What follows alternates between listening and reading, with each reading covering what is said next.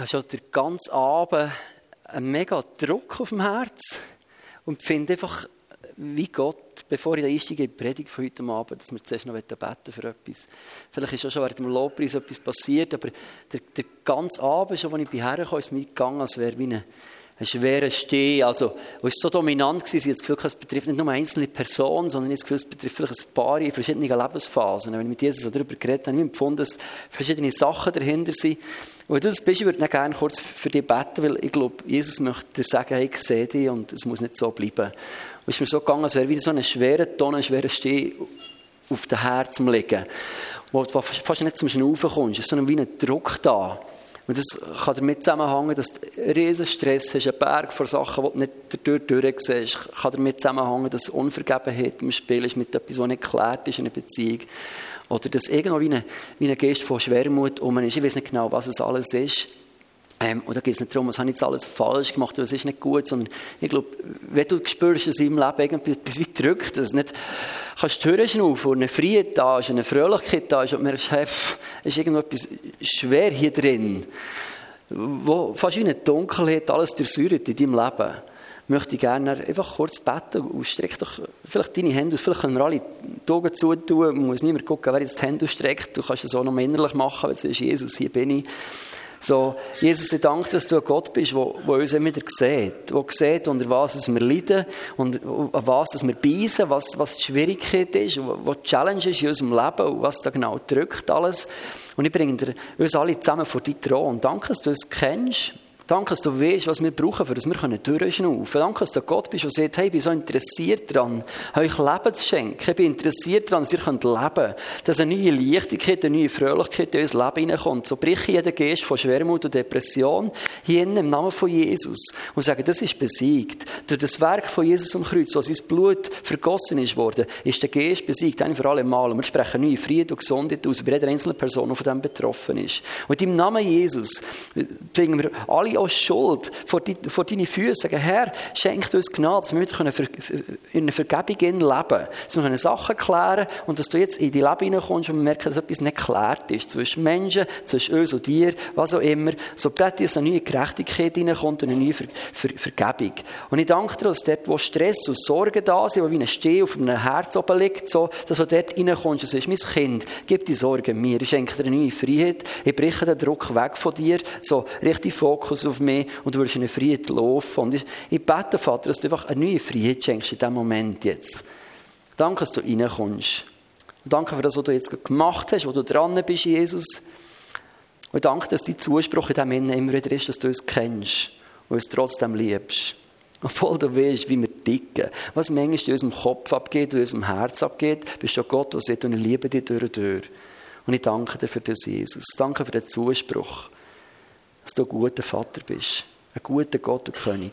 Und ich bete für heute Abend, dass du einfach zu uns redest, schon wenn das so ein bisschen abstrakter Text ist, wo wir da miteinander werden angucken, wo man das Gefühl was, was heißt das genau für mich? Ich bete, dass du zu uns redest, dass das Leben reinbringt und uns befähigt, dir nachzufolgen, uns befähigt, das Leben, wie du gelebt hast. Danke, Heilige dass du redest, dass du wirkst und ich auch ganz viel Leben und Frieden schenkst im Verlauf des Abends. Amen. Amen. Gut. Also, wenn, wenn du jetzt merkst, dass immer noch etwas nicht gut ist, dann mach dir Mut. Geh doch im Verlauf des Abends, wir haben den Saal extra ein bisschen dunkel gemacht, kannst im Verlauf des Abends hinter Hockt Angie noch dort? Das Angie hockt noch dort. Genau. Merci Angie. Du darfst hinter uns liegen, es sieht dich niemand. Und wenn man dich sieht, ist es auch egal, weil wir hier Freiheit haben. Wir sind als Menschen auch manchmal so viel Mist bieten in unserem Leben. Und dann dürfen wir manchmal einfach auch Gnade wieder in Anspruch nehmen und müssen sogar. Gut, come on. Also, jetzt gehen wir in etwas rein, ähm, wo einer der zentralen Texte ist vom Neuen Testament. Ich weiß nicht, ob das bewusst ist. Wir wollen etwas angucken, das ganz fest mit Advent, mit dieser Zeit von Weihnachten zusammenhängt. Ich bin selber ehrlich gesagt nicht so der Weihnachtstyp. Ähm, ich habe zwar die Zeit noch gern, aber mehr wegen dem Schnee. Und auf so, aber das kitschige Zeug, so wie du es beschrieben, so, ah, das ist echt Bibeli. so, Bibeli. Für mich, ich finde es gäbig an diesen Lichterketten, die man raushängt, ist auch, dass der Eingang nicht beleuchtet ist und das nicht mehr über das Zeug ist. So, das ist mein Denken. Gut, meine Frau ist ganz anders und das gibt manchmal spannende Spannungen. Das ist auch toll. genau. Aber Weihnachten ist für mich eher so ein zweitrangiges Fest, wenn ich ehrlich bin. Für mich ist Ostern und Pfingsten viel wichtiger. Und gleich hat Weihnachten etwas extrem Wichtiges, wo ich mich immer darauf besinne, mit dem Text, den wir heute möchten angucken, zu tun. Ähm, ich weiß nicht, ob du den kennst oder nicht. Kurz bevor ich den lese oder bevor wir den zusammen werden lesen, kurz etwas zum Philipperbrief. Da hast du so ein bisschen einen Rundumschlag. Paulus ist in der Kiste gehockt, also im Gefängnis. Ist nicht gut gegangen, hat wahrscheinlich das Todesurteil erwartet oder schon gehabt, weiß man nicht genau, ca. 55 bis 65 ähm, nach Christus, irgendwo in diesem Zeitraum wird es sein. Ähm, schwierige Zeit gehabt und die Gemeinde in Philippus, in Philippi, die er gegründet hat, wo er hat mitgeholfen ist dabei gewesen oder hat prägt, hat ihm Gaben geschickt. Apostelgeschichte 6 ist glaube ich, wo beschrieben ist, wie Paulus ist der gewesen. Hat ihm Gaben geschickt ins Gefängnis, hat ihn unterstützt. Ähm, ich weiß nicht, wie das dann war im Gefängnis. Ich gehe davon aus, dass viele Gefangene auch für sich selber ein bisschen schauen müssen. Also nicht so wie heute, wo du so ein bedingungsloses Grundeinkommen hast im Gefängnis, so einem gewissen Sinn, was gewissen Leuten da drinnen manchmal fast besser geht als draussen, ähm, ist dann nicht so gewesen. Und deswegen war er auch dankbar für das. Und der Philipperbrief ist eine Antwort auf die Gabe, die ihm sie zukommen ins Gefängnis. Und hat jetzt mit dem Boot, das er gebracht hat, zurückgeschickt, hat ihnen Merci sagen. Sehr ein freundschaftlicher Brief, den Paulus von Herzen schreibt. Aber auch ein chaotischer Brief, der thematisch Zeug ringsum einfach mitgeht. Übrigens noch da, so hier und da. So. Das ist nicht ein roter Faden drin. Es ist wirklich wie ein Freund, der ein paar wichtige Anliegen schickt. Übrigens so hier noch, dort noch. Aber in der Mitte, inhaltlich in der Mitte von diesem Brief, steht irgendwie der Text in Philipper 2, 5 bis 11. Und das ist etwas, was nicht der Paulus hat erfunden. Das war ein christlicher Hymnus. Das ist ein Christus-Hymnus oder Philippus-Hymnus, wie man sieht, ähm, wo Christen schon kennt vorab. Und zwar gibt es in der ganzen Bibel und im ganzen Judentum und auch im Christentum es immer wieder Texte gegeben, wo Leute sich einprägt, wo wie ein Glaubensbekenntnis ist. So wir singen, wir glauben an Gott, der Vater, wir glauben an Jesus, der Sohn, unser Heiliger ist.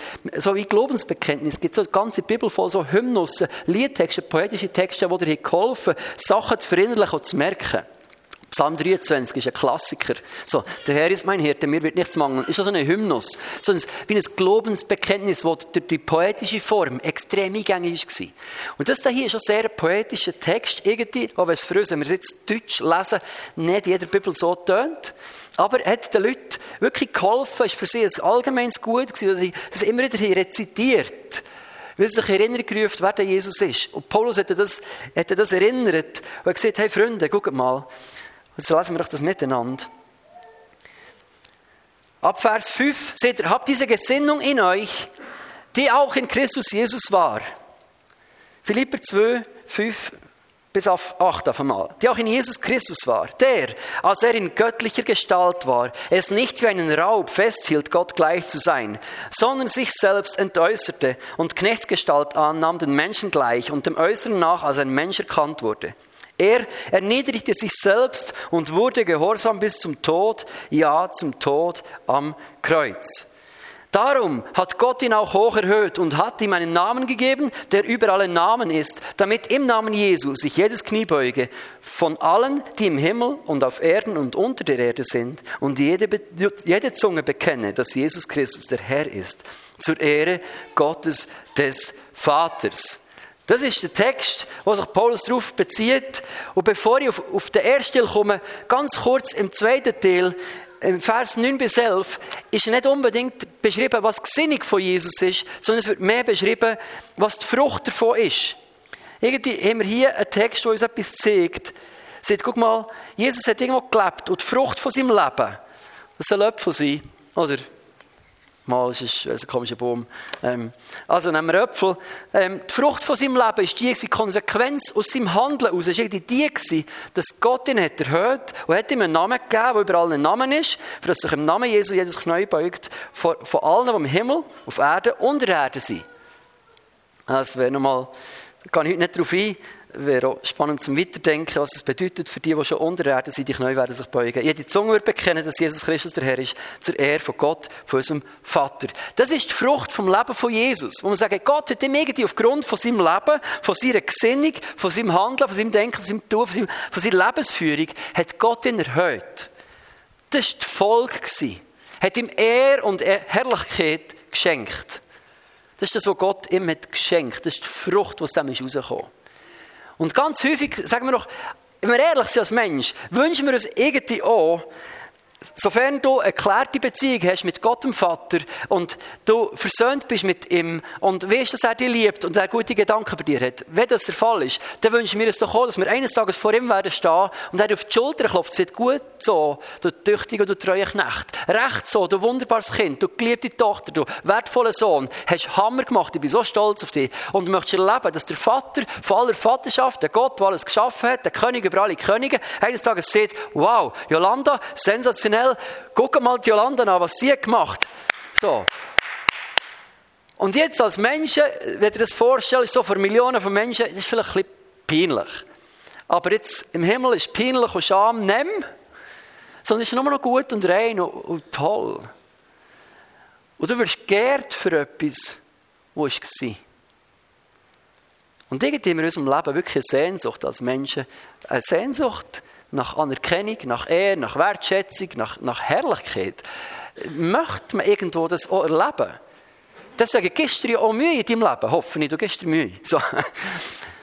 Nicht einfach nur, weil du keine andere Alternative hast, von nicht Mühe geben, sondern weil du weißt, dass das, was du machst, eine gewisse Konsequenz wird haben. Eine gewisse Auswirkung hat, auf, zumindest hier aufs Leben, aber wir wissen auch, dass auch später eine Konsequenz da ist. Das heisst, kein gutes Werk von dem, was du tust, wird unvergolten sein. Das ist ein, das ist ein Lohnverheiß auf dem, was du tust. Nicht Gerechtigkeit, weil haben wir schon der Jesus, aber alles, was wir tun, ist ein Lohn drauf.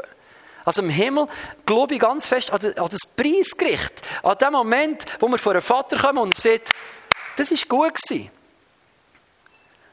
Und es wird auch beschrieben, dass wenn Sachen da sind, die nicht ganz in Ordnung sind, wirst gerettet wieder das Feuer durch. Also, du wirst nicht nochmal Buß tun, ins Fegenfeuer kommen oder irgendetwas. So. Aber da ist irgendein Lohn drin.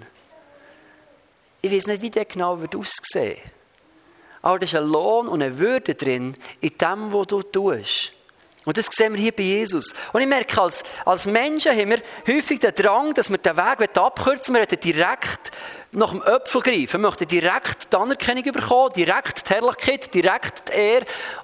Und sehen manchmal nicht, was für ein Weg drin ist. Und Paulus erinnert jetzt hier Philipper an zwei Sachen. Das nämlich die Frucht, wo Jesus ist gewachsen in seinem Leben. Die Konsequenz oder der Lohn auf sein Handeln, auf sein Tun. Es sind zwei Sachen vorausgegangen. Das ist wie beim Boden. Und die zwei Sachen würde ich mal so sagen. Der erste Punkt hat mit Identität zu tun und der zweite mit unserem Tun. Wir gehen nochmal in den ersten Text rein, dann versteht ihr es vielleicht besser, was damit gemeint ist. Da sagt Paulus, habt die gleiche Gesinnung in euch, wie Jesus selber hat oder die gleiche Gesinnung, wie in Jesus war. Und jetzt, lasst noch ein bisschen auf den Text mal ein. Ich weiß nicht, für ein paar Mal das vielleicht kompliziert tönen. Paulus ähm, hat manchmal kompliziert geschrieben, das hat Petrus selber auch festgestellt in seinem Brief, wo er geschrieben dass Paulus manchmal Sachen schreibt, die man nicht versteht. Das steht in der Bibel. so, schon beruhigend. Aber da steht, dass Jesus, als er in göttlicher Gestalt war, es nicht wie einen Raub festhielt, Gott gleich zu sein. Und da hat er zuerst mal, wenn er sieht, es geht um Gesinnung, dass wir eine gleiche Gesinnung sollen haben wie Jesus, seht es geht auf einmal darum, Gesinnung fängt drin an, zu verstehen, wer wir sind. Es geht einfach mal darum, dass Jesus auf die Erde gekommen und sie gesehen ich so, jetzt gehe ich noch in Jerusalem, jetzt mache ich das, jetzt mache ich das, jetzt mache ich hier. Sondern Gesinnung fängt immer dort an zu realisieren, wer bin ich irgendwie. Und das passt so gut zur Adventszeit, weil irgendwie beschreibt, wie Jesus ist Mensch. Oder? Das heißt, er war in göttlicher Gestalt und er hat nicht wie ein Rob festgehalten, Gott gleich zu sein. Dazu zwei, drei Sachen, die mich einfach immer wieder im Denken herausfordern. Heute ist vielleicht eine denklastige Predigt. Das darf, glaube ich, manchmal auch sein. Ähm, und vielleicht ist viel, ein viel äh, Knochen dran statt Fleisch. Dann tust du daheim noch ein bisschen wiederkäuen. Gut. Ähm, wenn ihr seht, die Gestalt, die göttliche Gestalt, heißt es da hier, er hat die göttliche Morphe gehabt. Es gibt zwei griechische Wörter, die Gestalt ausdrücken. Wir haben im Deutsch für Form oder Gestalt irgendwie die gleichen Begriffe und wir nehmen ein bisschen das Gleiche. Aber Griechisch ist Morphe oder Schema. Schema ist die äußere Form, die sich verändern kann wo wechselbar, veränderbar und wandelbar ist. Die Morphe aber ist ein innerer Wesenszug, eine eigentliche, unveränderliche Gestalt. Zum Beispiel rote Rose. So, das ist die Morphe. Rote Rose ist ihre Wesensart, das ist eine rote Rose oder eine Blume. So. Aber das Schema, die äußerliche veränderbare Form, ist, dass die rote Rose, wenn sie, wenn sie sprießt, ist sie einfach mal grün. Wenn sie aufgeht, ist sie einfach ein so. Und dann blüht sie rot und dann verwelkt sie. Es ist nicht mehr so rot, aber es ist immer noch in ihrem Wesen eine rote Rose. Also es ist eine Wesensart, die bleibt, egal wie es äußerlich aussieht. Wo die äußere Form gar keine Rolle spielt. So. Du kannst auch sagen, in Bezug auf ein, auf ein Glas, das ist ein Trinkglas in seinem Wesen, in Morphe. Wenn es kaputt geht, ist es ein kaputtes Trinkglas. Wenn es voll ist, ist es ein volles Trinkglas. Das ist vielleicht ein Begriff, ja, das hängt jetzt ein bisschen. Aber, genau. Aber es sind zwei unterschiedliche Sachen. Und das heißt von Jesus, er hat die Morphe von Gott. Er ist in seinem Wesen, in seinem Grundzug nicht nur im Aussehen, in seiner Herrlichkeit hat er gesehen aus wie Gott, sondern in dem, was, ihn im Kern hat ausgemacht hat, ist er vollständig Gott gewesen. Ist er bei Gott im Himmel gewesen und ist selber Gott gewesen. In göttlicher Gestalt, in göttlicher Morphe, nicht nur in göttlicher Erscheinung, sondern in seinem Wesenszug. Okay? Was es spannend ist? Dass wir heute als Menschen unsere Identität häufig nicht über die Morphe, über unseren Wesenszug definieren, sondern dass wir ganz viel über Schema machen. Wie wir uns anlegen, wie wir uns geben, was wir für Leistungen erbringen, mit was wir uns schmücken, ob wir sportlich sind, muskulös, ob wir äh, das Drum und Dran in unserem Leben, wo sich alles wandeln kann. Häufig bauen wir unsere ganze Identität auf das auf, was wandelbar ist, statt das, was wirklich unserem Kern ausmacht. Und das fordert mich immer raus in meinem Denken über mich selber, über dem, wie ich meine eigenen Werte setze. Ich sage, okay, weißt du was, ich will meine eigene Identität nicht auf das setzen, was ich tue, oder was ich mache, oder wie ich scheine, oder wie ich mich sehen, sondern das ist eine Wesensart in mir drin. Das ist meine Frage dich. Was ist deine persönliche Wesensart? Was ist deine Morphe? Was ist die Gestalt und deine Form? Und viele Christen würden sagen, ja, wir sind alles Sünder. Danke, dass du lachst. Merci vielmal. Weil das sind wir nicht, oder? Das sind wir wirklich nicht. Aber das ist das, was uns häufig noch passiert, dass wir das Gefühl haben, wir sind vom, vom Wesen her irgendwo Sünder und Jesus hat uns ein bisschen weiss angestrichen, aber im Kern ist so viel kaputt. Im Kern von uns ist so viel kaputt und jetzt kommt Jesus und mit dem, was er gemacht hat, am Kreuz von Golgatha, tut er mit einem weißen Pinsel drüber malen, dass es nicht so schlimm ist. Du hast Ketchup-Fleck auf einem weißen T-Shirt und du tust ein bisschen putzen, dass es nicht so dominant wirkt. Aber man sieht nicht mehr noch. Und darum versucht es zu verstecken. Aber die Wahrheit ist, unsere Morphe ist nicht Sünder, sondern unsere Morphe, unsere, unsere Gestalt ist genauso auch göttlich. Weil das, was Jesus am Kreuz gemacht hat, ist gültig für uns. Heißt, wir sind eine neue Kreatur geworden. Das heißt, in Philipper 1 heißt es hier, aber wer schreibt Paulus? Philipper 1 an alle Sünder in Philippi. Nein. An alle Heiligen in Philippi. Jetzt frag dich mal, was passiert, wenn du morgen Morgen aufstehst? Mit einem verpennten Gesicht. Eine verwogete Frisur auf dem Kopf hast, wenn du noch Haar hast. So. Und du stehst vor einem Spiegel. Sorry, das war nicht für dich. Das war für niemanden. Einfach Kopfkino. Gut, stehst vor dem Spiegel. Ah, excuse. Und du guckst morgen Morgen in den Spiegel und wenn du siehst, hey, Heilige, wie geht's? Was passiert in dir drin? Hast du das manchmal auch, dass, wenn du in den Spiegel guckst und siehst, schau, Heilige, dass du fast musst lachen, weil du dir so blöd vorkommst? Dass du manchmal so ein peinliches Lachen hast, wie vielleicht Sarah in dem Moment, wo sie gehört dass mit, also nicht du, dass sie mit 99 noch ein Kind bekommen sollen. ja, herzig, he? So. Und du stehst vor dem Spiegel und denkst, du bist ein Heiliger. Herzig. Weil du genau weißt, dass du hast verbockt am Tag vorher, was du nicht hast gut gemacht denkst, ah, du, heilig, ja, ja, ja, ja. Wir waren im Family Camp und dort hat es einen Holy Street gegeben, weil dort die besonders Heiligen gehauset. Und auch wenn das witzig ist, gemeint es drückt doch immer wieder etwas durch für unserem Denken in Kategorien. Und sagen, ja, Freunde, wir sind Heilige alles zusammen und jede Street ist ein Holy Street, wo du durch durchlaufst. Hä? Okay. Deine Morphe, deine, deine Gestalt ist göttlich. Ist eine neue Kreatur, ist neu gemacht. So. Und für Jesus, das heisst da, er hat es nicht wie eine Rob gehalten. Also, was ist eine Rob? Etwas, das du nimmst, das dir nicht gehört. Das heisst, er hat gedacht, die göttliche Gestalt steht ihm zu. Für ihn war es nicht ein Diebstahl, zu sagen, ich bin Gott, sondern er weiß, das steht mir zu. Jesus hat selber von sich gedacht, dass er Gott ist. So. Das ist das Erste. Das Zweite ist, es heisst, er hat nicht nach göttlicher Ehre gehasst. Er hat nicht wie einen Rob festgehalten. Er hat nicht nach dem gegriffen. Er hätte können schon Herrlichkeit haben Aber er war nicht auf der Suche nach Ruhm und Ehre, als er auf die Erde gekommen. Wieso nicht? Wieso kommt nicht der Sohn Gottes und denkt, und ich mache jetzt einen Triumphzug durch die Leute durch und erwarte Applaus. Und alle sagen, yes, Jesus, yes, Jesus, yes. Das war nicht der Grund für sein Kommen, dass er auf Suche nach Applaus war, oder im Fishing für Compliments machen war, oder irgend so etwas, sondern es heisst, er hat nicht wie nach einem Rob gehasst. Wieso nicht? Weil er es ja schon hatte. Und das hat mit Identität zu tun. Das hat damit zu tun, dass er verstanden hat, wer er ist. Dass er als Kind Gottes vollständige Herrlichkeit, Ruhm und Ehr und alles hat und darum nicht das muss suchen, darum nicht dem muss nachjagen. So, er kommt aus einer Position von Fülle raus. Das sehen wir in der Identität von Jesus. Und das Dritte ist das, das heisst, er hat es nicht wie einen Rob festgehalten. Er hat es nicht verteidigen und sagen, es nimmt mir niemand. Und jetzt tut mir Mensch Ehre mit der Sohn Gottes und ein Rumpelstilzchen gemacht. Sondern er war in der Position, dass er Freiwillige geben konnte. Er war bereit, sie loszulassen. Er hält es nicht für einen Raub, Gott gleich zu sein.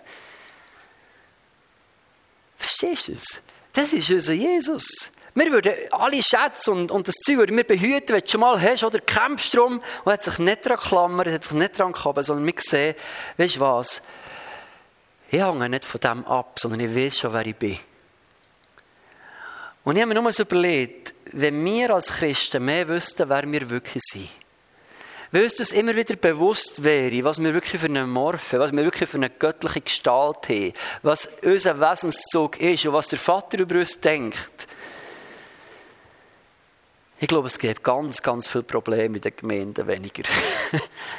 Ich glaube, es wäre so entspannter und irgendwo, ich glaube, es hätte ganz viele Gemeindespaltungen nicht gegeben, wenn das unsere Haltung wäre. Wenn das unser innerer Wesenszug wäre, so wie Jesus zu sagen, weißt du, ich weiß, was mein Wesenszug ist. Ich weiß, was, mein, was meine göttliche Form ist. Ich weiß, was ich habe in Gott. Und will ich das habe, kann ich es einfach wieder geben. Ich muss es nicht wie einen Rob festhalten. Ich muss nicht darum kämpfen, ich muss nicht für meine eigene Gerechtigkeit sorgen. Wenn Menschen schlecht über mich reden, dürfen sie, ist irgendwie ihr Problem und nicht meins. Kommt man vielmehr so eine Position von Entspannung rein und sagen, okay, es kann dir immer noch wehtun, aber es tut weniger mit dir, wenn du es so siehst und so erlebst. Und das war der Boden. Auf dem drauf ist alles gewachsen, was er gemacht hat.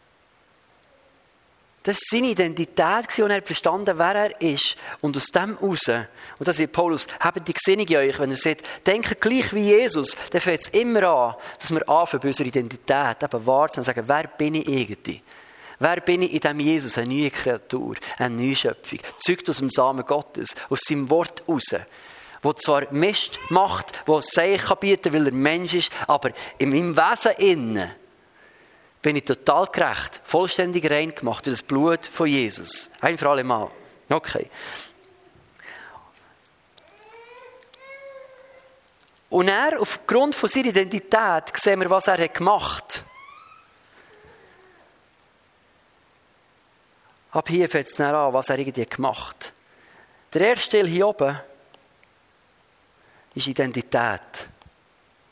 Hier der zweite Teil, da geht es nicht darum, wie Jesus effektiv hat gelebt Wie sich die Gesinnung, wie sich seine Identität hat manifestiert in seinem Leben. Und das, Paulus hat es nur auf Menschwerdung bezogen. Das finde ich auch spannend. Menschwert, nee, nein, noch durchgezogen, bis das Kreuz. Aber, aber hat irgendwie alles zwischendrin mit Wunder und Zeichen und Heiligen und all diese Sachen hat er völlig ausgelassen.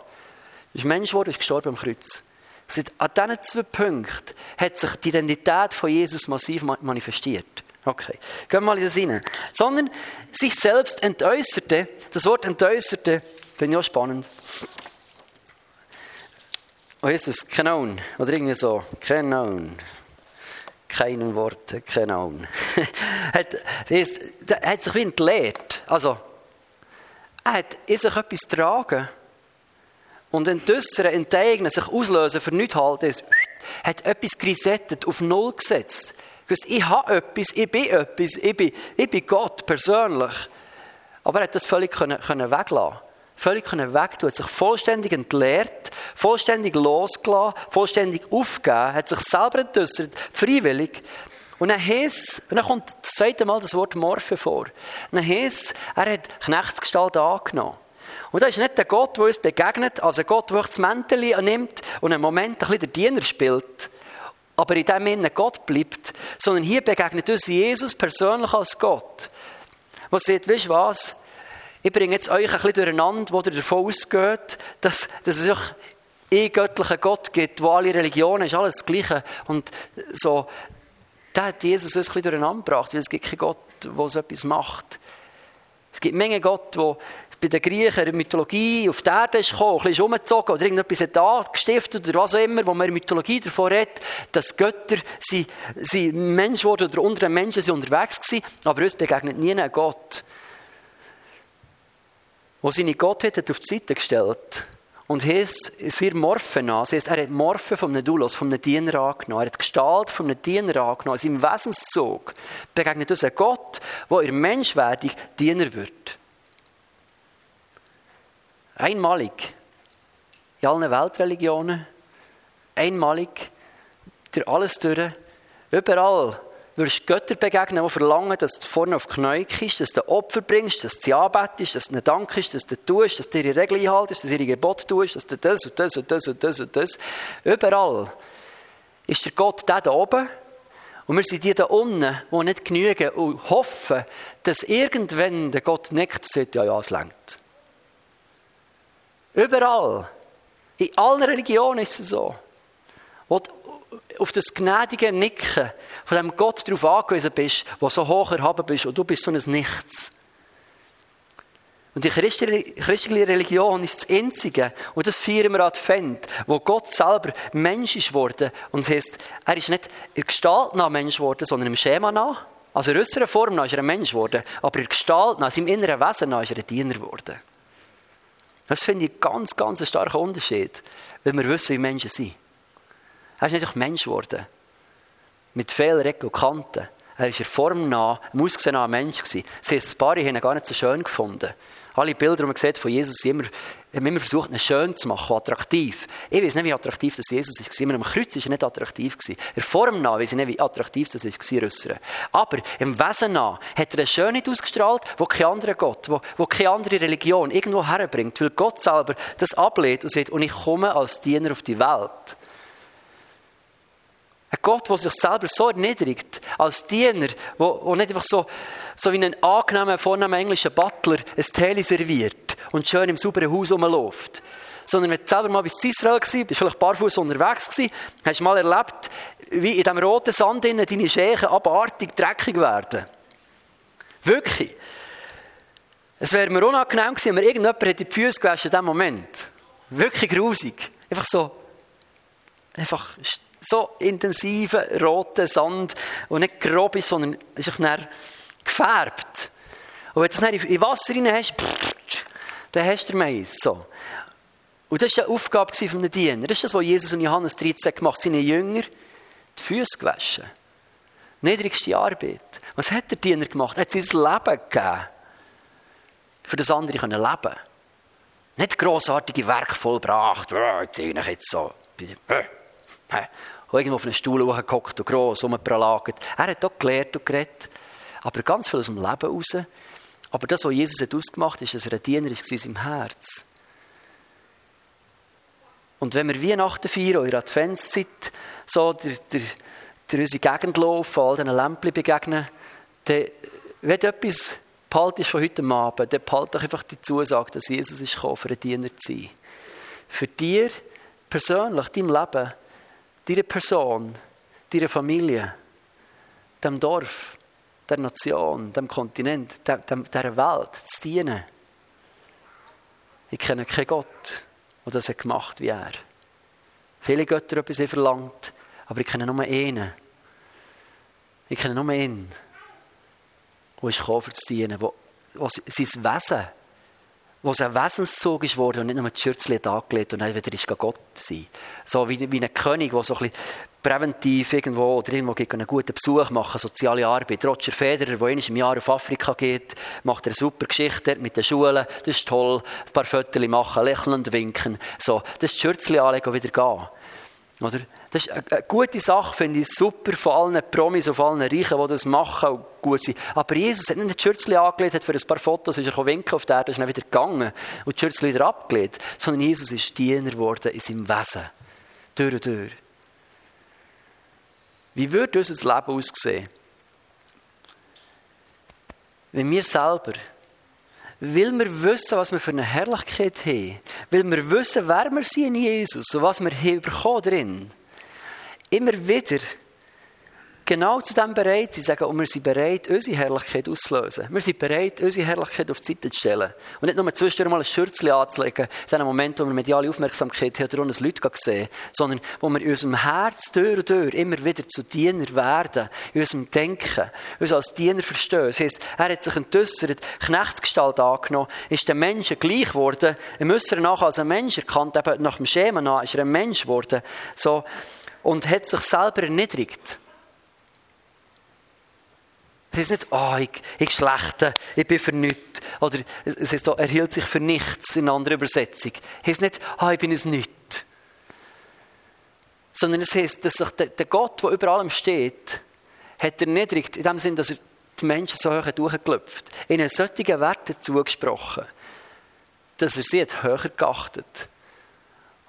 Und ich glaube, Weihnachten könnte uns immer helfen, uns so zu besinnen und zu erinnern und die Adventszeit, dass, dass wir genau die Gesinnung auch haben sollen, wenn wir mit Menschen unterwegs sind.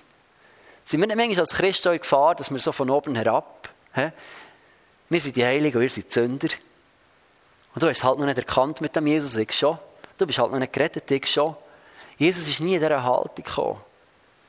Obwohl es inhaltlich vielleicht stimmt, dass wir etwas gefunden haben, dem Jesus, so ein unglaublicher Schatz ist. so, ist doch gleich der Punkt, dass wir das nur haben aus Gnade. Können wir nicht stolz sein darauf, wir haben alles nur bekommen. Es sollte nie ein Grund sein, dass wir auf Menschen anschauen.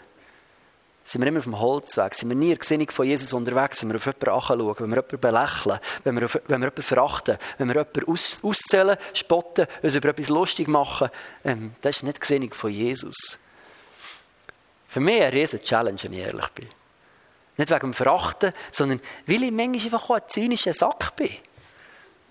Das ist wirklich furchtbar. Und je müder ich bin, desto zynischer bin ich. Entschuldigung für all die, die das immer erleben müssen. Da kommen Menschen nur noch Zeichen Sinn. Furchtbar. Furchtbar. Da brauche ich so viel Gnade von Jesus, immer wieder. Und jedes Mal, wenn etwas rauskommt, merke ich genau, und das ist nicht das Denken von Jesus. Das entspricht nicht meinem Jesus. Und das ist für mich persönlich eine riesige Baustelle, wo ich dran sein will. Hat sich entäussert, hat sich erniedrigt. Und zwar selber. Er ist nicht von anderen erniedrigt worden. Das ist unser Verständnis, oder? Dass Menschen ihn erniedrigt hat am Kreuz, die sie nicht gefoltert und plagt, sagen, nein, erniedrigt hat er sich selber. Und in dem, dass er sieht, so, ich komme als Diener. Ich bin gekommen, für euch zu helfen. Ich bin gekommen, für euch, für euch Leben zu bringen. Und dann kommt der Punkt zum Schluss noch. Und dann ist er gehorsam geworden bis zum Tod. Er ist nicht gehorsam geworden, solange es für ihn gestummen Solange er gute Gefühle hatte, und solange er gerade mögen, und solange er Kraft hatte, oder solange es, nicht so viel Schmerz mit sich gebracht, oder solange dass alle Leute klatschen, sondern er ist gehorsam gewesen, egal was der Gehorsam hat für Konsequenzen nach sich gezogen. Puh.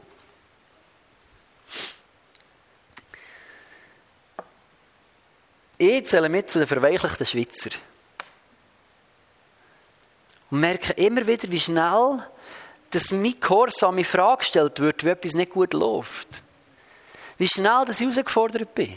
Ich denke, ah, ist das wirklich Gottes Wille? Ah, lohnt sich das wirklich? Ah, was habe ich davon? Ah, überhaupt. So, was ist? Und Jesus hat als, als Sohn Gottes ist er Mensch geworden und er gesagt, und ich bleibe gehorsam, egal was kommt, egal was stürmt, egal wie weh das tut, und ich ziehe den Lauf durch.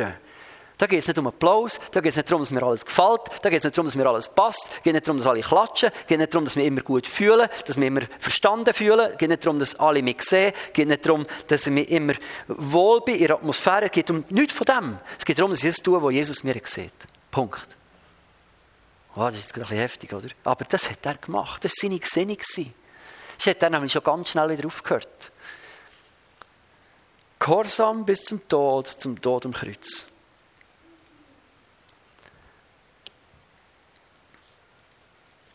Jetzt hat Paulus in diesen Briefen, in diesen drei Versen, fünf, sechs, sieben, acht, vier Versen, bravo, vier Versen, in diesem Hymnus ist beschrieben, wie Jesus denkt hat und wie sein Denken, seine Identität hat dazu geführt, dass er sich hat verhalten und aus seinem Verhalten ist nicht das, was wir als nächstes gelesen mit dass Gott ihn erhöht hat, mit den Namen gegeben, über allen Namen, also dass Gott ihn mit Ehre und Herrlichkeit hat überschüttet. Und jetzt kommt für mich die grosse Herausforderung in dem ganzen Ding. Die grosse Herausforderung ist irgendwie der erste Vers.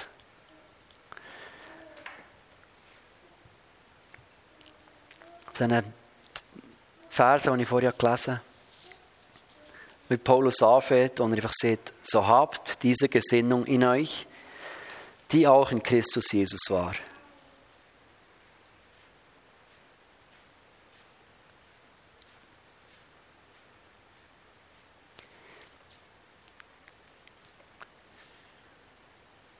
Ist eine Aufforderung. Je nachdem, in welcher Haltung dass man es liest, hört man Befehl raus oder einen Ratschlag. Aber in jedem Fall fordert es unser Herz raus. Sagen, dass Paulus uns fordert, er sagt, hey, fang an so zu denken, wie Jesus denkt hat. Die Haltung mit dem Hymnus zu übernehmen für dich selber. Es zu es. Wenn wir es mal lesen, jetzt tust du mal statt Jesus, tust mal dich selber einsetzen.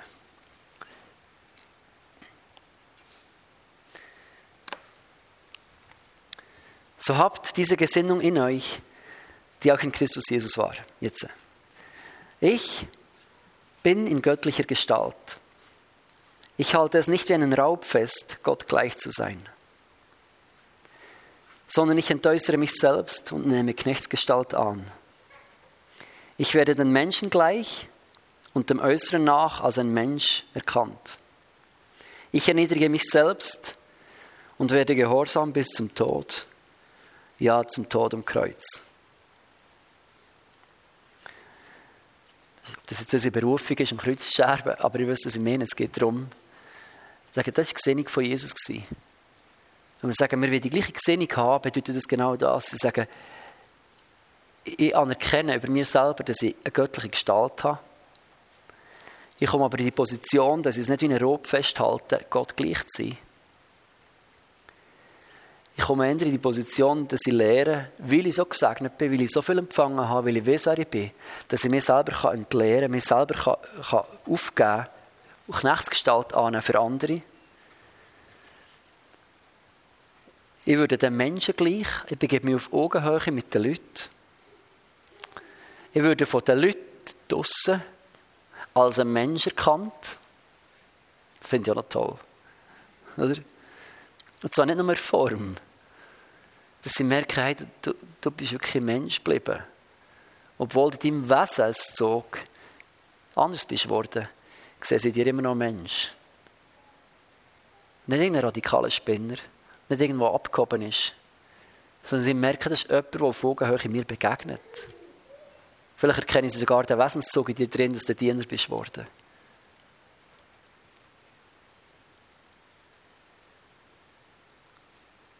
Dass wir in die Position kommen und sagen, will wir so gesegnet sein? Will wir hier so nichts zu verlieren haben? Will wir wissen, wo wir hergehen und was auf uns wartet in der Ewigkeit? Haben wir jetzt so die Freiheit, uns selber zu erniedrigen jetzt? Haben wir die Freiheit, jetzt Ja zu sagen zu Leiden, die vielleicht kommen. Haben wir die Freiheit und entspannte Haltung, wenn nicht alles rosarot ist. Dass wir nicht alles müssen haben, jetzt sofort in diesem Moment. Dass wir nicht alles müssen erlebt haben. Dass nicht alles immer muss perfekt sein muss. Dass wir irgendwann in eine entspannte Haltung kommen als Christen. Wo ich merke, dass wir sehr beeinflusst sind von dieser Wohlstandsgesellschaft. Wo, wo es immer darum geht, das Beste, das Größte, das Krasseste zu erleben. Und sagen, nee, wir müssen als Christen da nicht immer mitmachen. Ich glaube, wir dürfen, wir dürfen ein mega schönes Leben haben. Aber wir müssen nicht mehr. Wir müssen nicht Triebene sein, in einem, in einem getriebenen Modus unterwegs sein, von, von alles ergreifen, und haschen, und alles erleben und das Krasse. Dass wir irgendwo entspannt dürfen werden. Sagen, weißt du, so, ich kann mich erniedrigen. Ich kann andere Menschen, die vielleicht komische Ansichten haben, kann ich höher achten. Ich kann Menschen, die sich merkwürdig verhalten, kann ich wertschätzen höher achten als mir selber. Und weil ich weiß, wer der Gott ist und wie gut er ist, bin ich in der Position, dass ich gehorsam sein kann, egal was die Konsequenzen sind.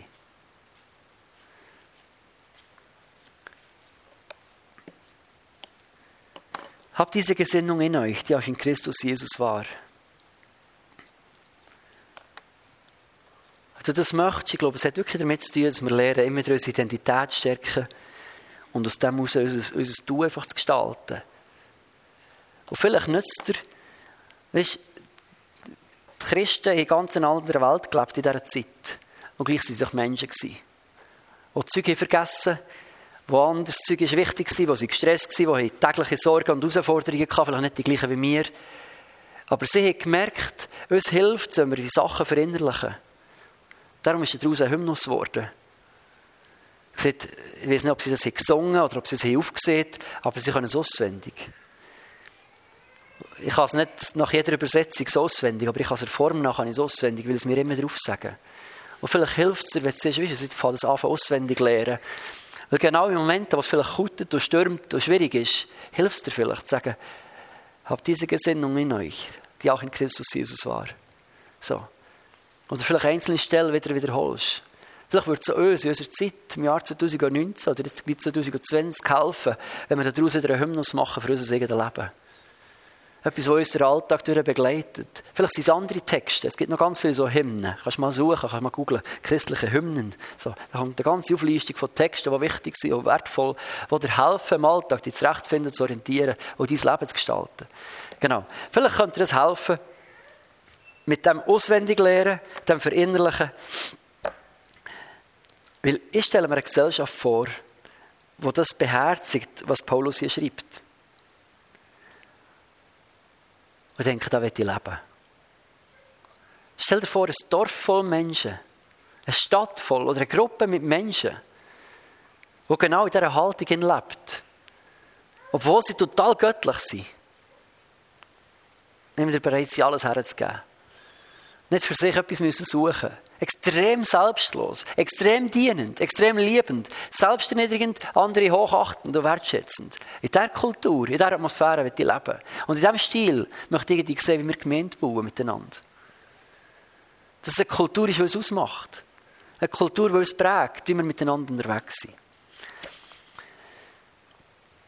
Jesus, und wir beten miteinander. Jesus, ich danke dir, dass wir in dieser Adventszeit daran denken, dass du bist Mensch geworden. Danke, dass du so hilfst, in diesem ganzen Bling-Bling und Blang-Blang drin, immer wieder den Fokus zu bekommen. Auf das, was wirklich zählt, auf das, was wirklich passiert, an Weihnachten, um was es wirklich auch geht. Dich als Gott zu sehen, wie du auf die Erde kommst, für uns dienen, für dein Leben zu lassen. Jesus, wir ja beten, die Ehre verherrlichen. Und gleichzeitig sind wir herausgefordert, dass Paulus hier sieht, dass wir die gleiche Gesinnung sollen haben wie du. Sagen, ah, oh, Jesus, ich weiß manchmal nicht, wie das geht. Und manchmal will ich auch nicht. Manchmal habe ich so ein Herz, Herz, dass ich einfach auch nicht will sein wie du. Und ich manchmal fühle, ich muss jetzt gerade nicht frömmeln. ich brauche jetzt gerade eine Pause. Oder jetzt bin ich gerade müde. Keine Ahnung, was wir für Ausreden haben. Und Jesus, wir beten, dass du uns hilfst und immer wieder unser Herz eroberst. Ein Hunger wächst in unserem Herz, dass wir sagen, wir möchten irgendwie die Gesinnung haben wie du. Wir möchten denken wie du, weil wir sehen, was aus dem heraus ist entstanden. Durch deine Gesinnung ist eine Bewegung entstanden, die seit 2000 Jahren läuft.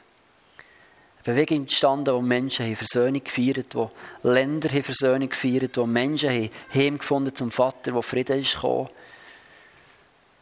Das, was du hast gemacht, wenn Menschen nach diesem Vorbild gehen, hätte es auch nie Krieg gegeben. Keine Verteilungsprobleme, Arm- und Reichprobleme. All das gäbe es so nicht, wenn wir voll nach dem leben würden Jesus. Und es tut so leid, dort, wo wir die Gestalt von dir in unserem Leben nicht erkannt haben, wo wir mehr ein Mensch sein oder mehr sein Mensch gewesen. Oder das so viel Schaden ist entstanden. Wo wir nur in äußeren Form, nur im äußeren Schema nach sind Christen gewesen und gar nicht nach dem Herzen nach, gar nicht in unserem inneren Wesen. Und wir mehr äußerliche Front da. Jesus, so bete ich, dass du uns auch Gnade schenkst für immer wieder einen neuen Gesinnungswandel. Dass du wieder unser Herz brichst zerbrichst dort, was stolz ist, zerbrichst dort, was eigensinnig ist, zerbrichst dort, was nach mega Vorteil trachtet, zerbrichst dort, was alles wie ein Schatz festhalten oder wie ein Rob festhalten, was nur an sich denkt. Dass du immer wieder erobert ist, Jesus. Und uns hilfst zu sehen, wer wir sind in dir. Danke bist du Mensch geworden und besonders danke bist du Diener geworden. Ein Diener, der alles hat gegeben, für das wir leben können beten für die Weihnachtszeit, für uns alle, dass wir eine neue Begegnung dürfen haben mit dir. Dürfen verstehen, dass du ein guter Gott bist, der durch und durch gut ist und gute Gedanken für unser Leben hat. Danke dir, Jesus. Danke, Jesus. Amen.